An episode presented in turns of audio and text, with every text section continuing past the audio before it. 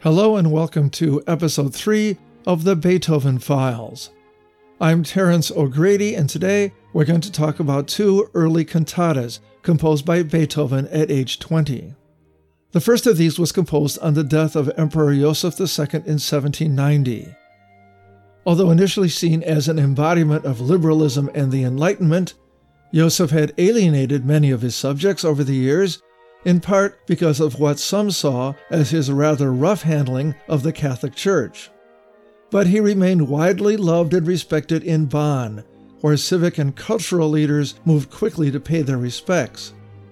One of Joseph's ardent followers, Eulogius Schneider, began working on an ode to be recited at the funeral and suggested that a funeral cantata be composed as well, with a text by Schneider protege and theology student Severin Anton Averdonk, and with the music presumably supplied by one of Bonn's most widely known and respected composers.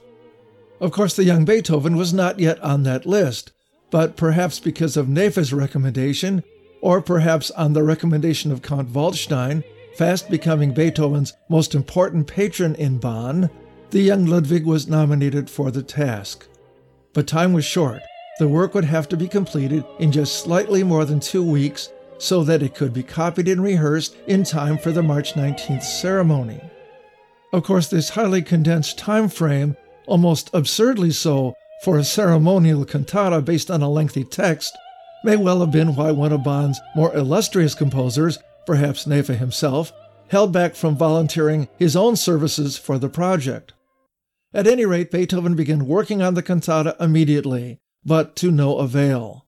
He was not able to finish the work on time, and as several commentators have suggested, the music was probably too difficult to have been performed successfully in the time allotted for rehearsal. Two days before the ceremony, it was announced that the cantata would not be performed for various reasons.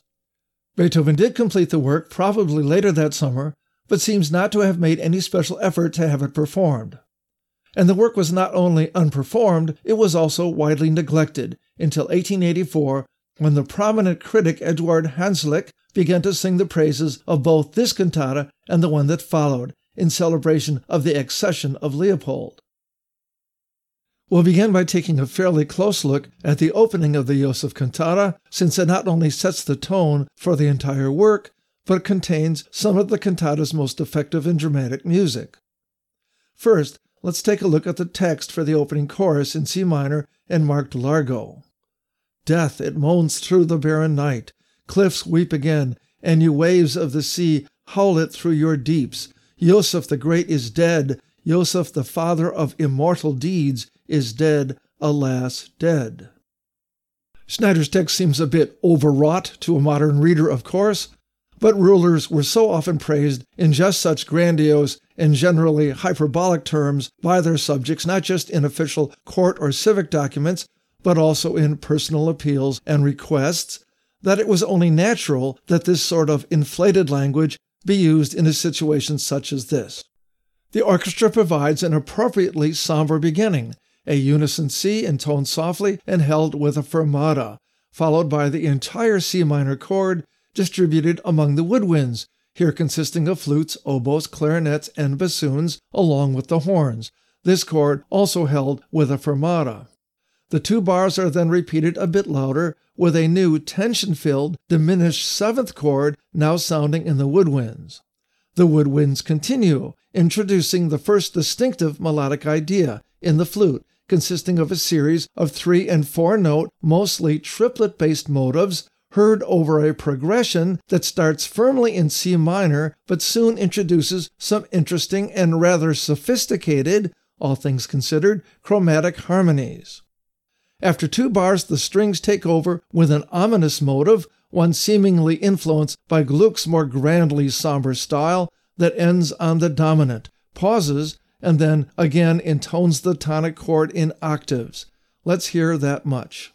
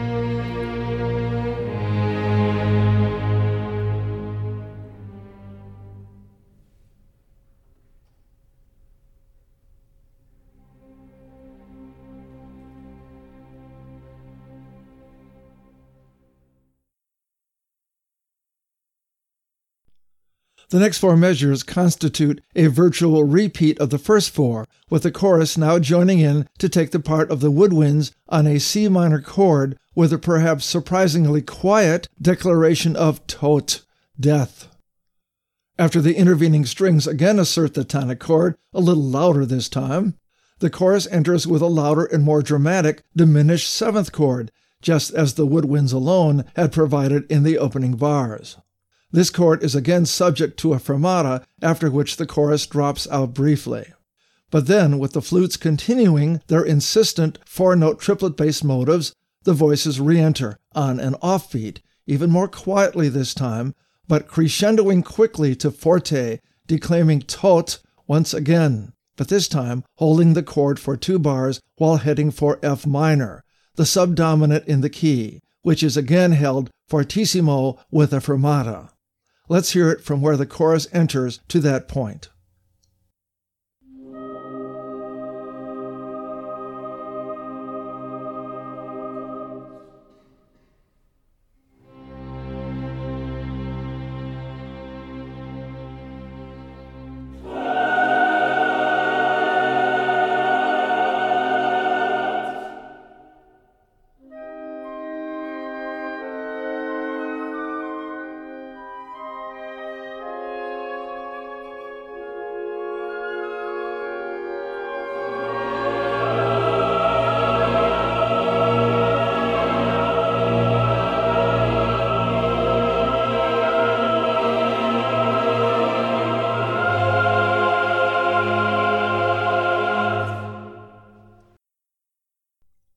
What we've heard to this point may be the most interesting part of the movement. It's certainly the most dramatic. But there are other points of interest as we continue on. The tempo shifts to larghetto now, a little quicker, and 2 4 meter, and the chorus delivers a powerful descending figure beginning in octaves on the line, It moans through the barren night, incorporating more tension filled diminished seventh chords and ending in G minor.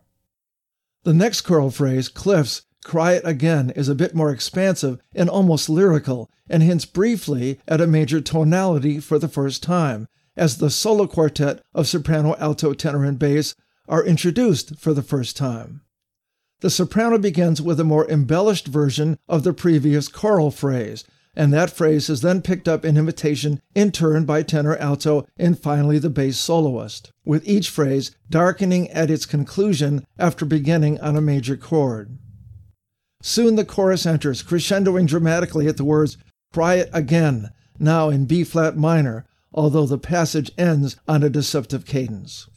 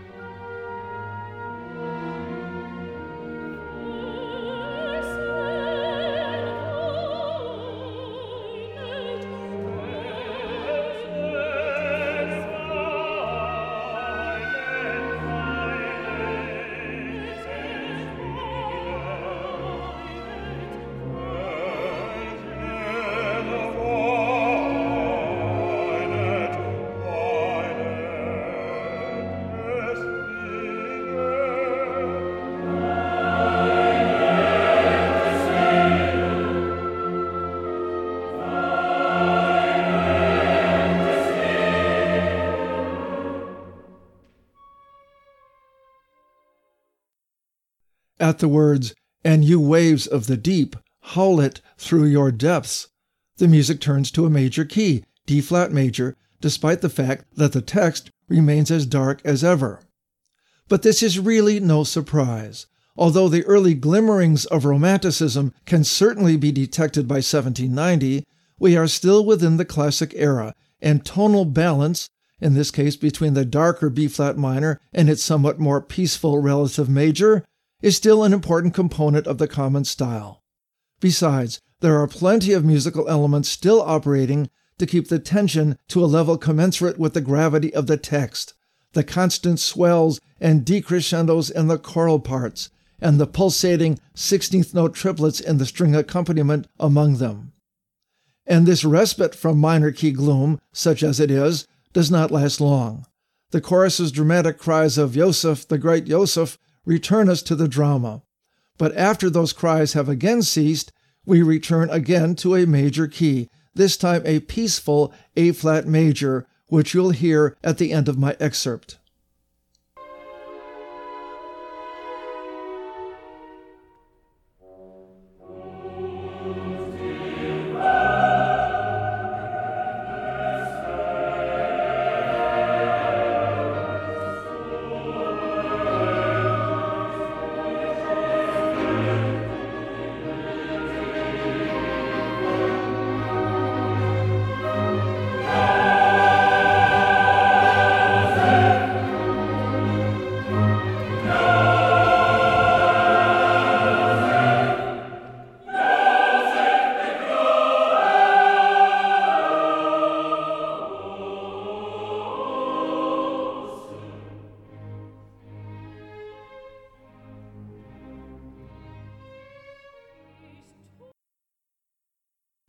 But again, the relative calm of the major key does not sustain for long, and even as the solo quartet, beginning with the soprano, introduce a new expressive phrase beginning with the leap of an ascending minor seventh, as each member of the quartet repeats the phrase is dead one at a time, and we move toward E flat major, it's not long before another rousing choral declamation, marked by military sounding dotted rhythms, proclaims that Yosef the Great is dead. Yosef, the father of immortal deeds, is dead, alas, dead.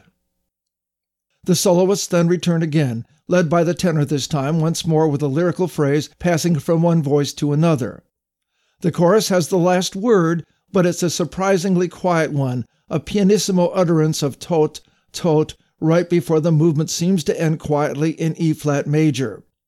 I say seems to end because there is a somewhat peculiar little coda tacked on featuring the woodwinds marked più largo quasi molto adagio, which is peaceful, almost languid in comparison with most of the movement. Does this suggest resignation? It's a bit too early for that, as the movements ahead will suggest. We'll hear the ending of the movement from the solo quartet's last lyrical contribution to the chorus's quiet final statement and the somewhat unusual coda.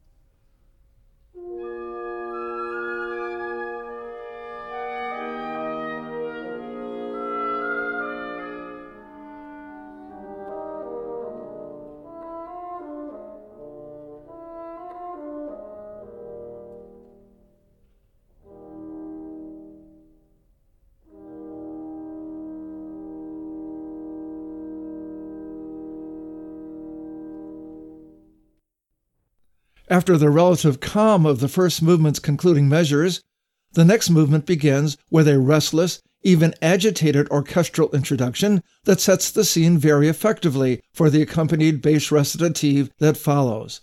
Here's a little of that introduction.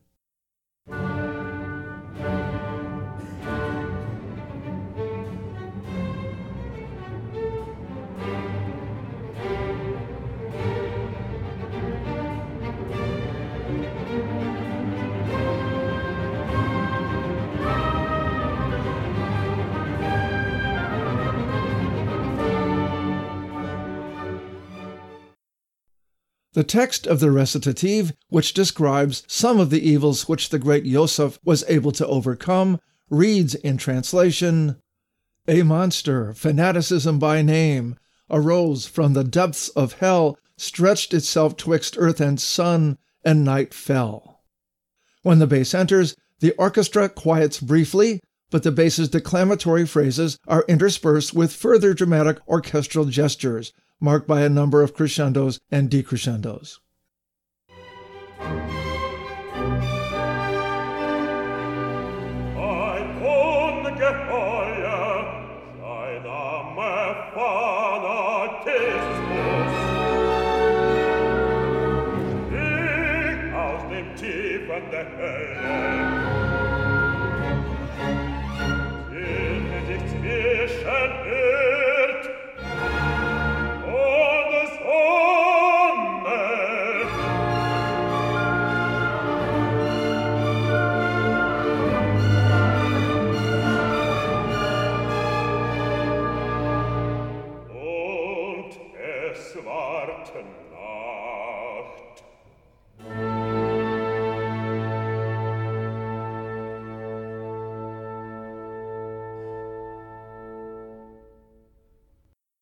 As you heard, the recitative concludes on a sustained orchestral A, which serves as the launching point for the next movement, an aria in D major. Here the text is more confident, describing allegorically one of Yosef's great achievements. Then came Yosef with the strength of God, tore the raging monster forth, forth from between earth and heaven, and trampled on its head. The raging monster of fanaticism is frequently understood to refer to the unbridled power of the church and its clergy, in some ways a peculiar indictment to be made by a theology student. But such was the power of the Enlightenment, at least in late 18th century Bonn. The orchestral introduction is in D major. It begins pianissimo and is marked allegro maestoso. It features throbbing, repeated eighth notes in second violins, violas, and cellos, while the first violins and later double basses contribute short, graceful, even cheerful sounding dotted note motivic fragments above and below the repeating pulsations. The dotted rhythm motives become even more prominent and a little more ominous sounding as the bass enters with the words, Then came Yosef with the strength of God. Let's hear that much.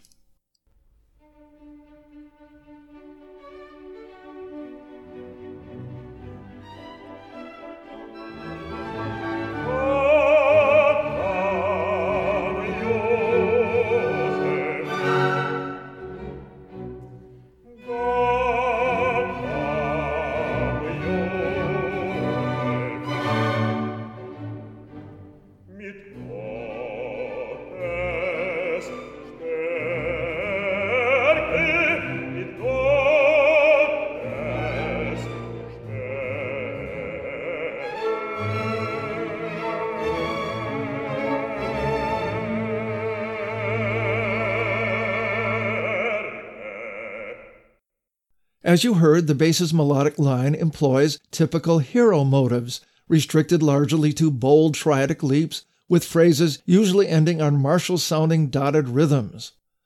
This initial section comes to an end on an A major chord, the dominant of D major, with a fermata, after which the tempo increases to allegro assai, and Beethoven pushes the key toward B minor as the bass describes how Joseph tore the raging monster forth from between earth and heaven, and trampled on its head. The melody, still retaining some vestiges of its earlier heroic posture, now takes on a much more urgent and dramatic tone, later featuring more virtuosic melismas doubled by the orchestra in octaves. Meanwhile, the orchestra continues its vigorous contributions between phrases, often characterized by dramatic crescendos. The harmonic progression underlying this section of the aria although somewhat repetitive, is a fairly daring one, with Beethoven introducing a number of chromatic chords along with the dramatic orchestral passages in octaves.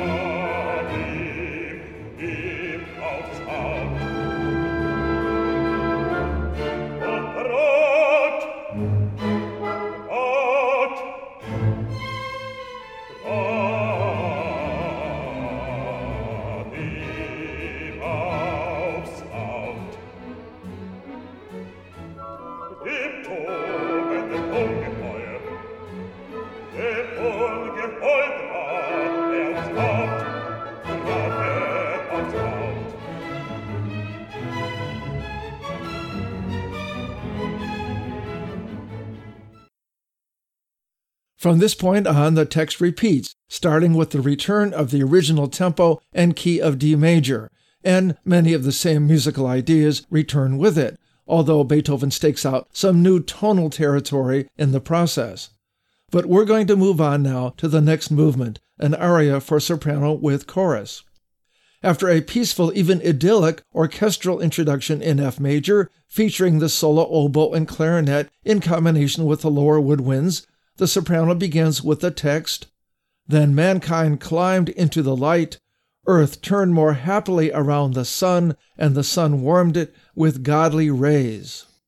Beethoven's melody combines longing and nobility quite effectively here, the former achieved mostly through a leap to a poignant dissonance in the second measure of the oboe's opening phrase, repeated later by the soprano we'll hear the orchestral introduction and the soprano's first two of five melodic statements, which become increasingly more active and expansive as they progress and which are separated by brief orchestral interludes.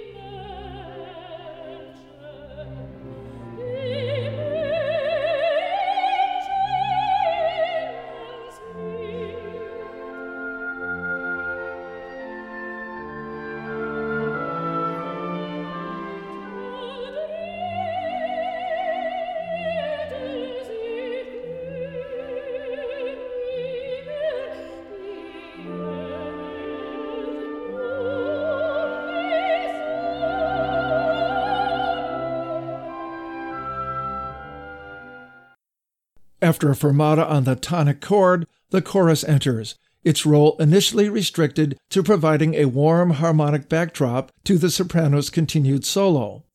But eventually, the chorus sopranos join in on the repeat of the soloist's final phrase, which makes a last reference to climbing into light, before continuing on to the next part of the text.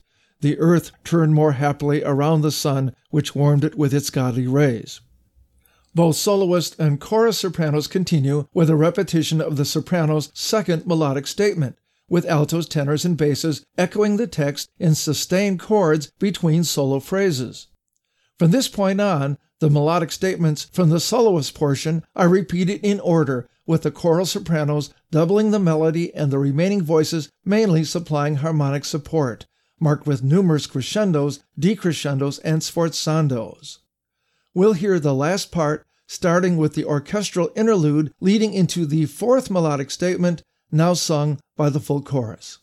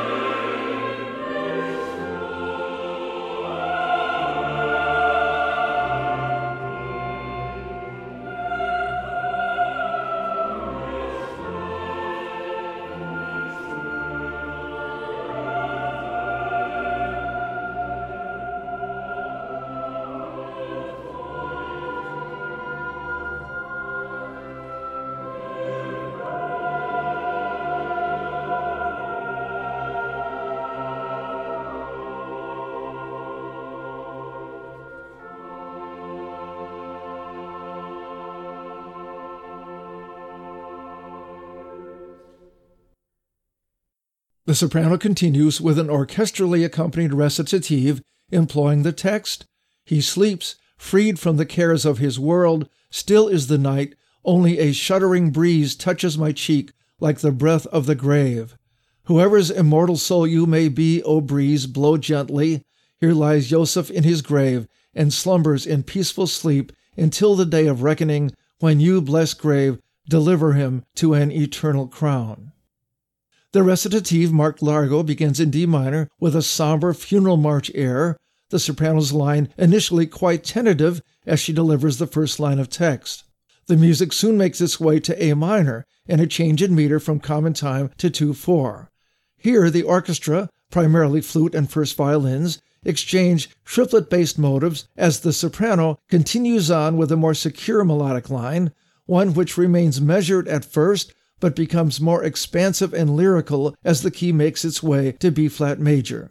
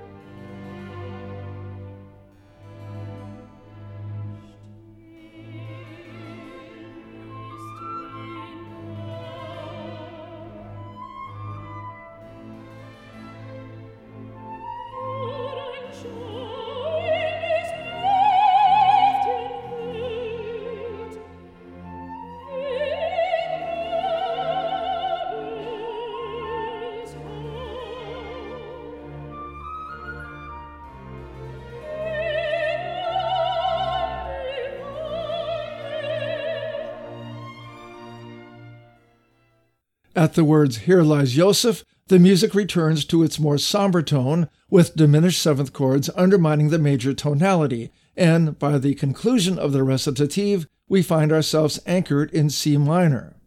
The recitative takes us to a soprano aria in 3 4 time E flat major and marked adagio con affetto, affectionately. It begins with a noble but sweetly lyrical melody in the first violin, which is later expanded by clarinet and flute. Although serene by nature, the melody darkens after 10 measures and introduces descending chromatic lines, which are also to play an important part in the soprano's solo lines. We'll hear up to the end of the soprano's first statement, which begins by quoting the first violin's melody from the introduction and ends in E flat major while employing the text Here slumbers in his quiet peace the great sufferer who on this earth plucked no rose without pain, the great sufferer who, with his full heart, bore to his life's end with pain the cares of mankind.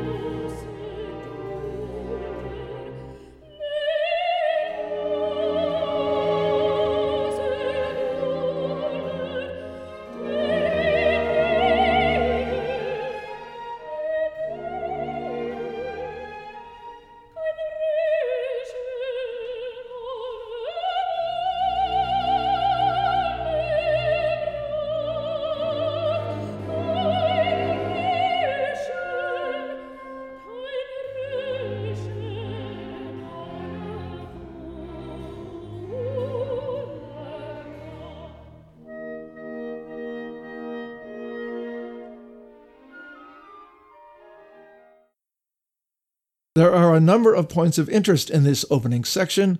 Among them are the colorful ways in which Beethoven treats the solo woodwinds and horns, and also the dramatic crescendos and decrescendos that often accompany the falling chromatic half steps at the words the great sufferer.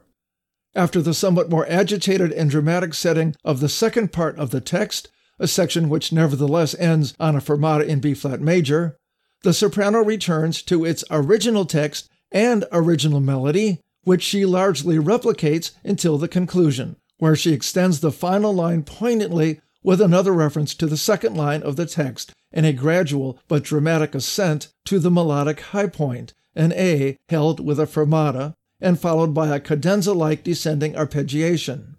But the soprano is not done. She continues to trade expressive phrases with primarily the orchestral woodwinds until the movement comes to a quiet close.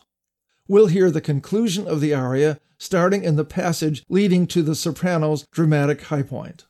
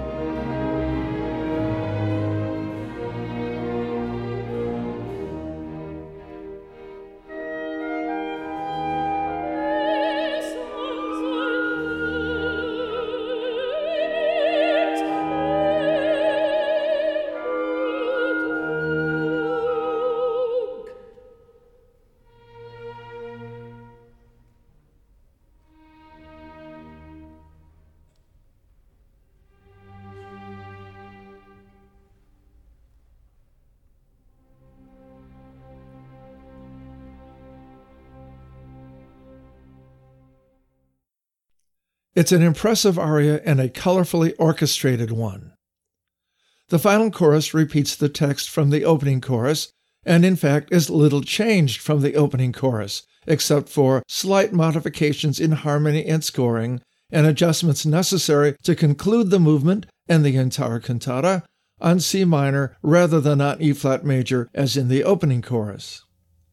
Seen as a whole, the young Beethoven's first cantata is often described as excessively dramatic, the music reaching even beyond the text in that respect, and perhaps disproportionate in form.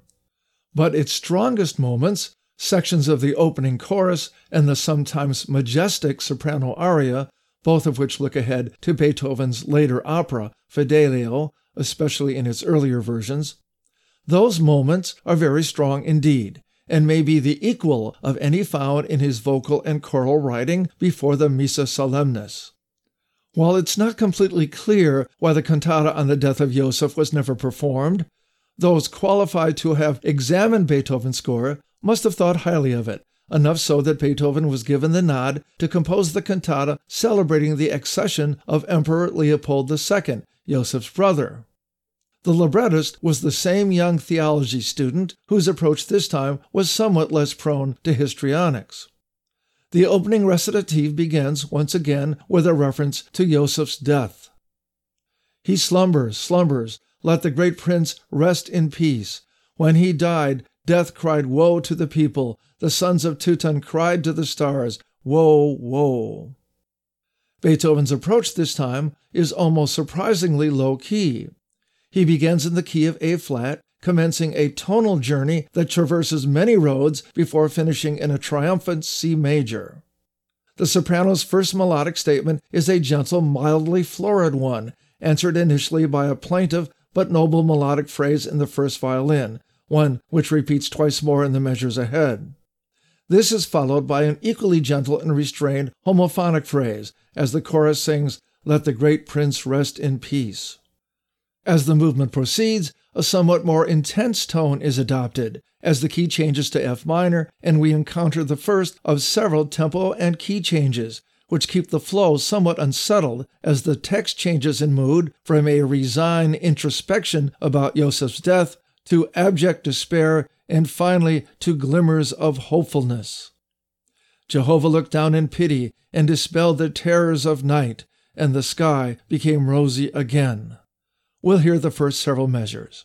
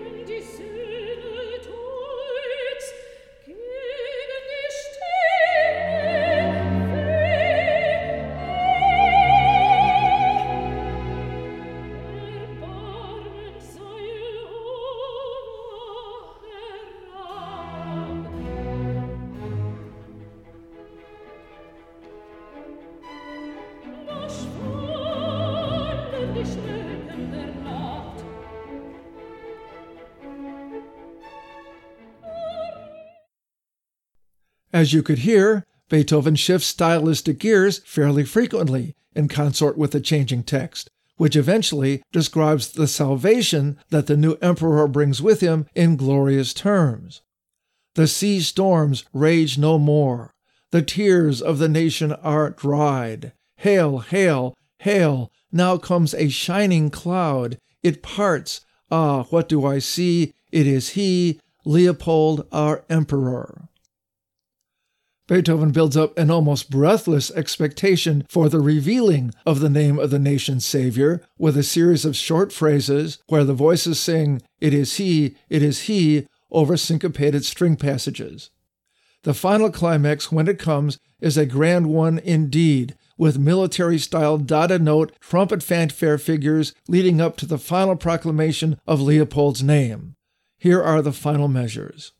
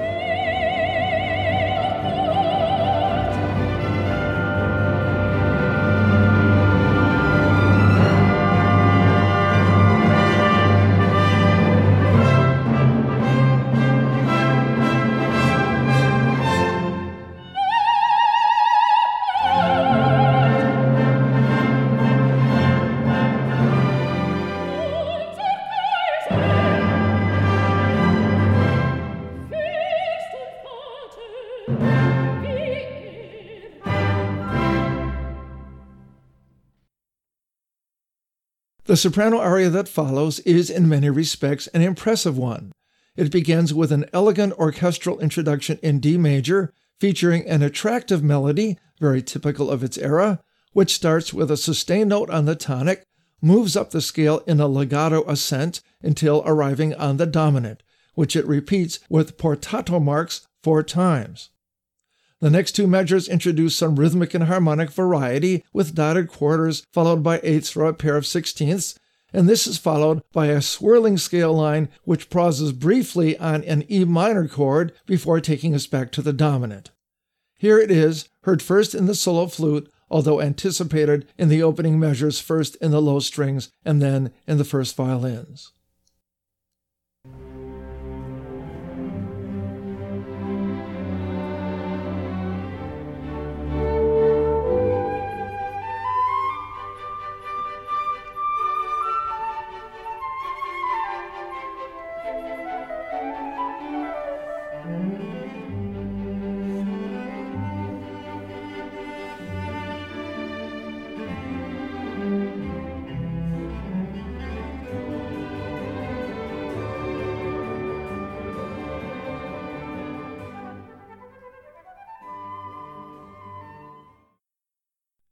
As you heard, the theme is then picked up by the solo cello, which repeats it note for note down a pair of octaves. The introduction continues in this vein, variants of the opening melody now taken over by first violins before being handed back to the solo flute and cello. We naturally end up back on the tonic chord by the time that the solo soprano enters with this adoring tribute to Leopold. Flow, tears of joy, flow, do you not hear the angel's greeting above you, Germania? Do you not hear the angel's greeting sounding sweet as a harp's whisper? Far away I saw Jehovah crowning him with blessings on Olympus. The soprano's melody, as it delivers the first line of text, is new, broadly arpeggiating up a G major tonic triad before making its way down by step in the first 4 by phrase, ending on the dominant, with a second phrase repeating a rhythmic idea heard in the third bar of the first, taking us back to tonic. As the text moves on to telling of the angel's greeting, sweet as a harp's whisper above you, the soprano's line gradually makes its way higher and higher, peaking with a couple of dramatic references to Germania. Let's hear an excerpt beginning with the soprano's entrance.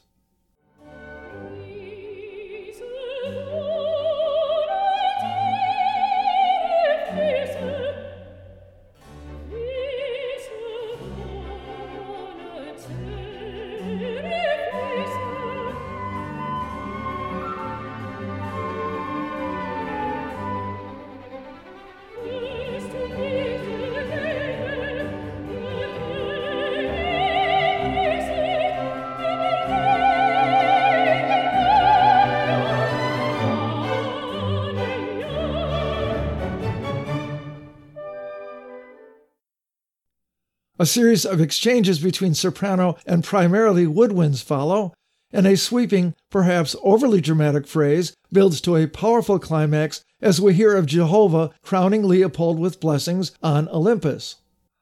This leads to an explosion of virtuoso writing for the soprano, with fast moving 16th note melismas on the word Segen, blessings, reaching ever higher into her range, peaking on a high C.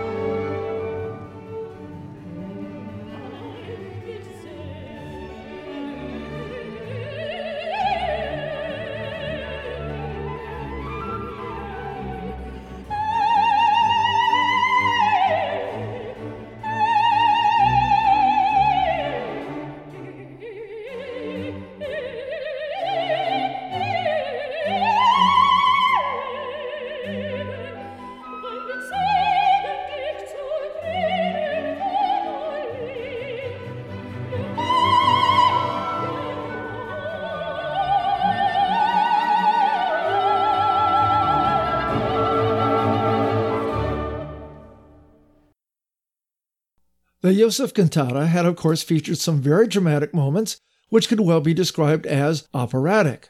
But nothing in that cantata was operatic in the sense that this passage, which does little more than display vocal technique, is overtly operatic.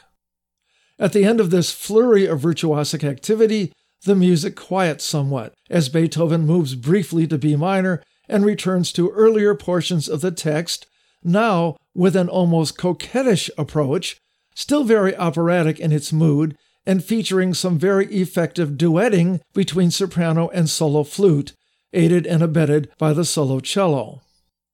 This is followed by a lengthy orchestral interlude which brings back some ideas from the original introduction, which includes a quite inventive and surprising modulation from D major to B flat major before the soprano enters once again.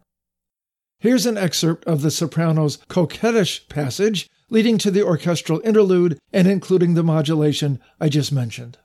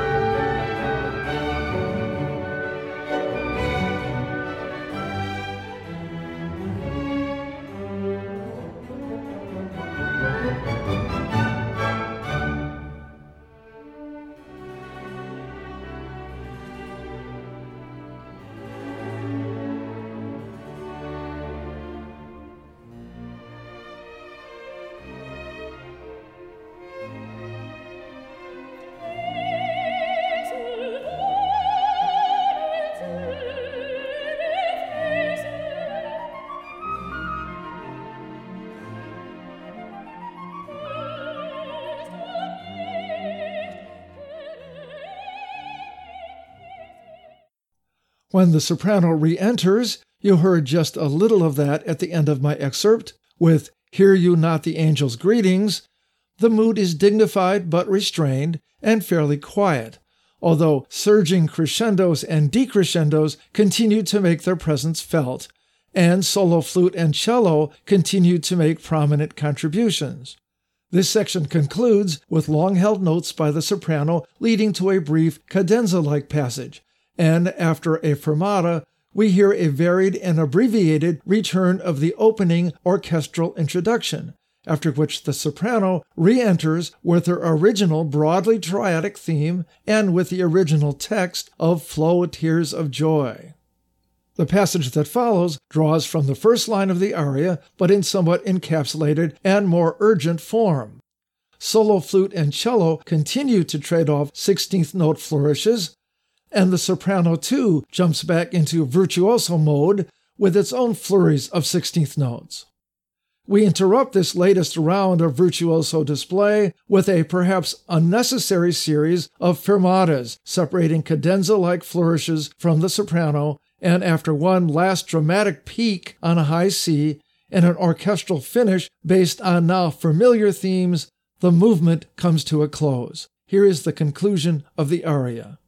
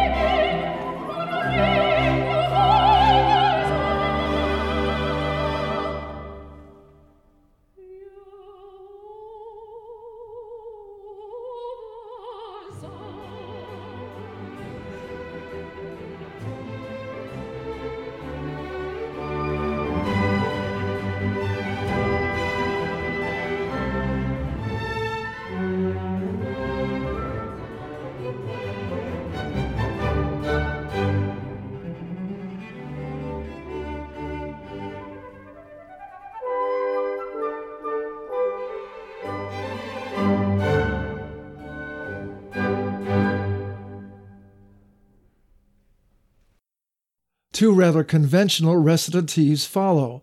In the first secco recitative, the bass soloist sings, Do you wonder, O peoples of the earth, that the races of Teuton receive such plenteous blessings? See, he comes, in his right hand the palm of peace, in his face the peacefulness and fortune of Germany. The smile of mankind lingers on his lips. Hail to him, hail to him. In the second, the tenor, with the accompaniment of the entire string section, sings, How beats my heart for bliss! People, cry no more. I saw him smile, saw it as he ordained peace, as loudly then the people's joy rang out in heaven. There dwell no more the nightmares of misery, no longer the nation's burning tears. The storms are past. The second recitative segues directly into a trio in A major and marked andante con moto, featuring soprano, tenor, and bass soloists accompanied by strings, clarinets, and horns. The text here is You who called Joseph your father, cry no more. As great as he whom we knew as father, he is also. People, cry no more. Again, it's a somewhat conventional movement. After a brief and sweetly lyrical orchestral introduction, the tenor begins softly, leading the way with a simple, dignified melody, which, after an initial upbeat, moves ceremoniously down the tonic triad in its first phrase, while the second phrase, Cry No More, reaches up higher in the tenor's range to evoke something of an emotional response. All of this against an equally simple but effective counter melody in the first violins. The bass soloist then repeats a less ornamented variant of the tenor's melody, but when the soprano enters to do the same, she is joined by the other soloists who provide harmonic support. Let's hear from the end of the tenor's recitative through to the entrance of the soprano, where she is joined by the tenor and bass.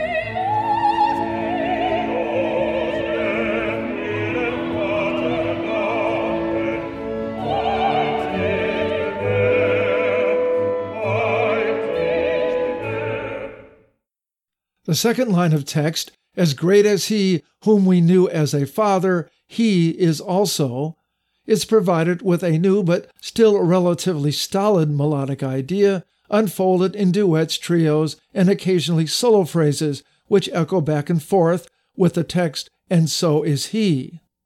The soprano occasionally is allowed to take flight on a limited basis from time to time. First and second violins are provided with active counterlines as the voices exchange parts.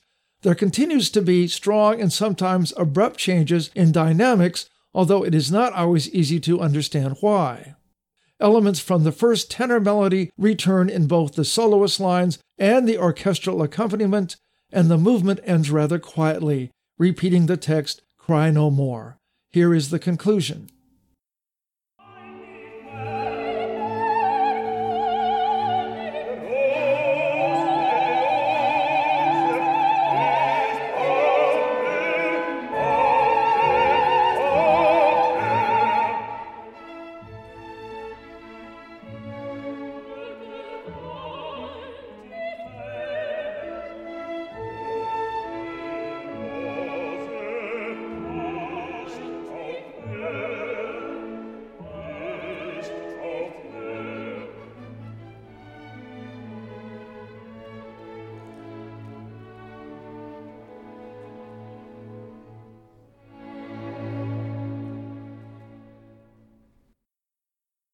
The final chorus in D major and with an opening tempo indication of un poco allegro e maestoso is, on the whole, a more impressive movement.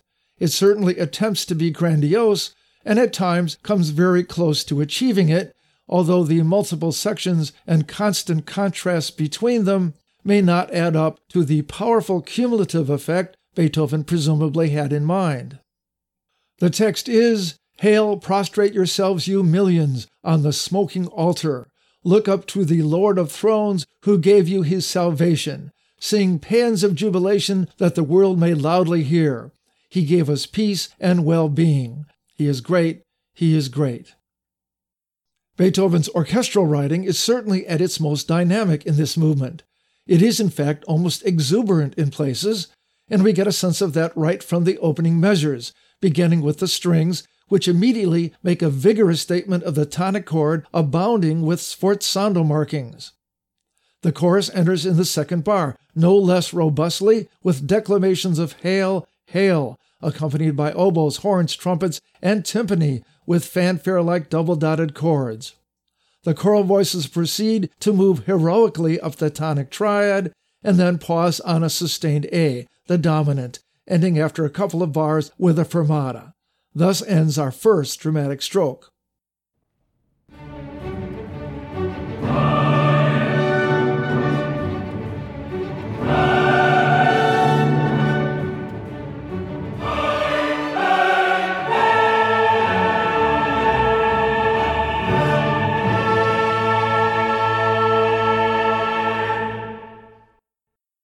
Now the tempo changes to allegro vivace, and the basses, doubled heavily by the strings, enter with a theme that sounds suspiciously like a fugue subject. And it will be, but not quite yet. For now the bass's opening phrase is answered by the entire chorus with a variant of that phrase, harmonized in four parts and followed by another similar cadential phrase. This choral activity is largely doubled by the orchestra, with a running pattern of eighth notes placed against it to assure that the level of rhythmic momentum remains high. All of this activity clearly remains in D major, reaffirmed by a series of dominant tonic cadences. But the momentum is cut off when Beethoven introduces an unexpected A sharp in the strings, forcing the key to B minor as the music quiets from forte to piano, and the chorus sings a varied repetition of its previous phrase, landing this time on a sustained F sharp. As against it, new motives, based on the short, short, short, long, upbeat figure that will sound familiar to Beethoven fans, dances above it in the strings. Just a few measures later, the action is cut off again with a fermata. We'll hear this new section beginning with the almost fugue like subject and ending with the fermata I just referred to.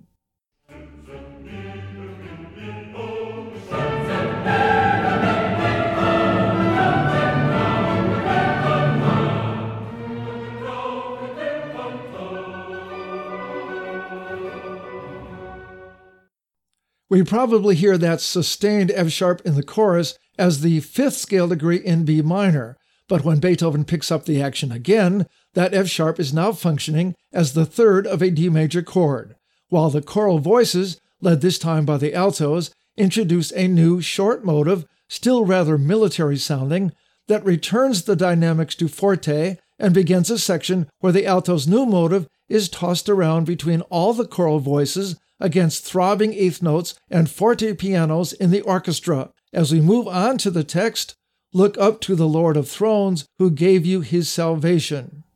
As we continue on, the chorus continues with broader but still rhythmically charged motives, but as the text repeats for the last time, we experience another shift.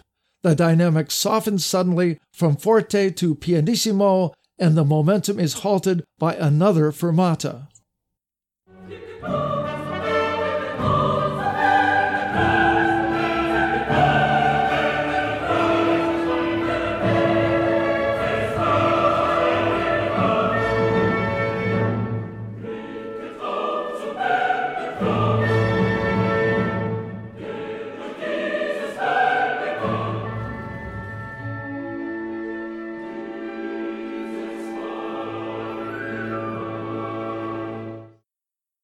At this point, the earlier fugue subject returns, piano, introduced by the tenors against a series of rapid scale figures in the lower strings as the text reverts to its opening line Prostrate yourselves, you millions, on the smoking altar. This time around, Beethoven is a little more serious about actually following through with fugal imitation. Four bars later, the altos provide a modified answer. Four bars after that, it's the bass's turn, back on the original pitch level. The sopranos enter with the subject a couple of octaves higher after that, and the dynamic level increases from piano to forte. And now the texture coalesces into a series of broad, homophonic chords in the chorus, similar to those heard earlier, accompanied again by punctuating chords and running eighth notes in the orchestra. But, as before, the buildup in energy fades fairly quickly as the dynamics drop down again and the section ends with another fermata.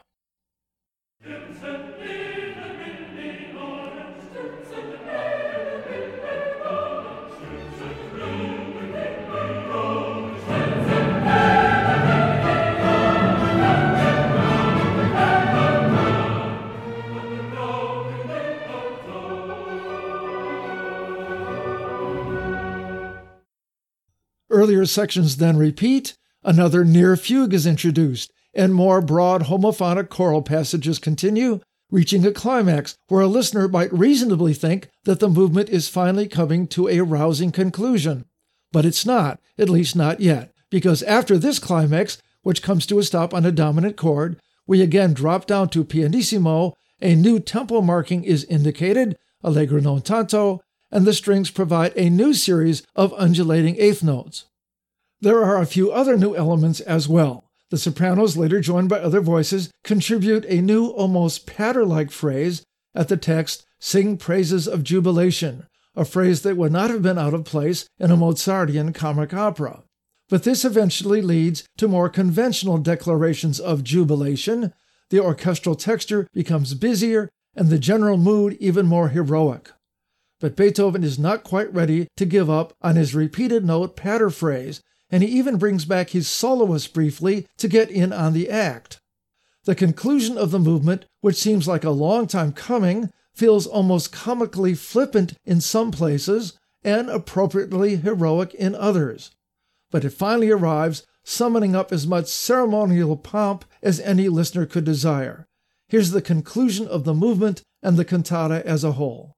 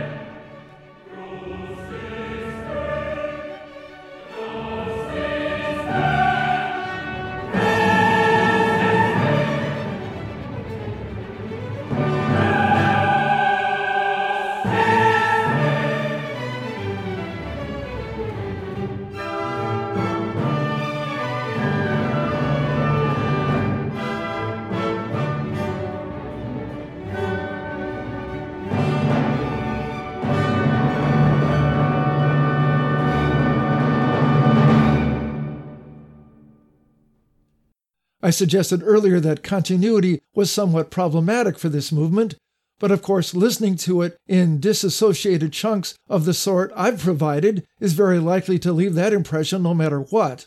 So perhaps the reasonableness of the continuity is something for every individual listener to determine when he or she has had an opportunity to listen to the whole movement and perhaps the whole cantata intact. At any rate, it seems clear that the young Beethoven poured his whole heart and a myriad of musical ideas into these two cantatas. The first has often been praised for the effectiveness of certain movements that look ahead to some of Beethoven's dramatic writing in his opera Fidelio, especially its earlier versions.